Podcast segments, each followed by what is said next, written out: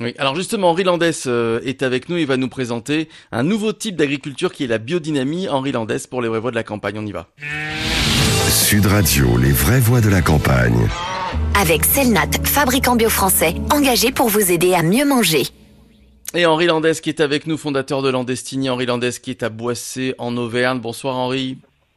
Oui, bonsoir Philippe, bonsoir à tous. Bonsoir. Alors avec les vraies voix, on, on parlait d'agriculture en, en, vous attendant. Les campagnes sont encore les lieux privilégiés de l'agriculture. Vous nous parlez aujourd'hui d'un nouveau type d'agriculture de plus en plus répandu, la biodynamie.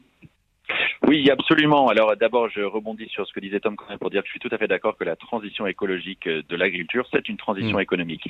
Mais donc, la biodynamie, alors c'est pas tout à fait nouveau dans le sens où c'est développé euh, depuis euh, début du XXe siècle. Il y a un monsieur qui s'appelle Steiner qui était un petit peu considéré comme le fondateur, mais c'est sûr qu'on en parle un petit peu moins que l'agriculture biologique et qui est très représentée par le label, etc.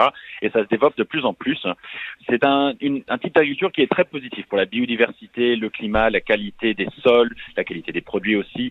Euh, les agriculteurs qui la pratiquent peuvent justement, grâce à ça, se passer de, d'intrants et de phytosanitaires et donc ils maîtrisent un petit peu plus leur agriculture. Ça consiste à voir la terre comme un écosystème, voir les sols comme un écosystème mmh. dans leur biodiversité, de régénérer les sols et la biodiversité. Et un des fondamentaux dans la biodynamie, c'est de suivre le calendrier lunaire, par exemple, c'est quelque chose de concret, c'est de voir, par exemple, quand la lune est montante, ça j'ai appris ça, c'était assez intéressant, bah, la sève monte dans les plantes et c'est opportun de semer à ce moment-là, ce que je savais pas. Il y a aussi le fait que dans la biodynamie, eh ben, on remplace justement des intrants euh, chimiques par euh, des matières organiques, parfois assez surprenantes. Par exemple, la corne de vache. Je connais de nombreux agriculteurs qui disent, bah, la corne de vache, c'est quelque chose de très vivant, et quand on le met dans les sols, bah, ça contribue à l'humus, ça contribue à la fertilité des sols. Donc, euh, ça permet aussi, je trouve, c'est intéressant parce que ça permet de sortir d'une manière ou d'une autre par le haut du débat sur pour ou contre le bio. La biodynamie, mmh. c'est un moyen de sortir de ce débat. Mmh. Alors justement, Henri, est-ce qu'il y a une différence avec l'agriculture biologique? Ah oui et non, parce que dans, dans le sens non parce que ceux qui pratiquent la biodynamie, eh bien, ils font une agriculture biologique. C'est vu mmh. comme comme un des principaux aspects.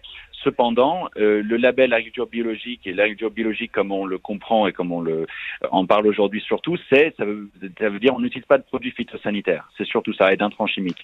Or la biodynamie, ça va beaucoup plus loin. C'est une observation très profonde de la nature, des sols, de la biodiversité, de l'interaction entre les plantes.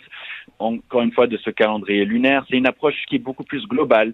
C'est pas juste, c'est moins mécanique si je puis dire, de juste réduire et arrêter les pesticides. Je connais certains éleveurs qui sont en biodynamie, par exemple exemple, qui, sans haute technologie, ils observent leurs animaux, donc des vaches par exemple, et ils essaient de comprendre leur digestion et de soigner par l'ostéopathie et l'homéopathie. Donc je, les agriculteurs qui sont en biodynamie, ils, effectivement, ils, ils, vont aussi vers beaucoup plus de circuits courts, ils vendent directement à la ferme, à des transformateurs aussi, et donc ils sont, ils sont reconnaissants aussi de la relation qu'ils ont avec leurs clients. Mmh. Donc c'est des agriculteurs aussi qui sont en meilleure santé. Mmh. Merci à vous, c'était très intéressant hein, et on a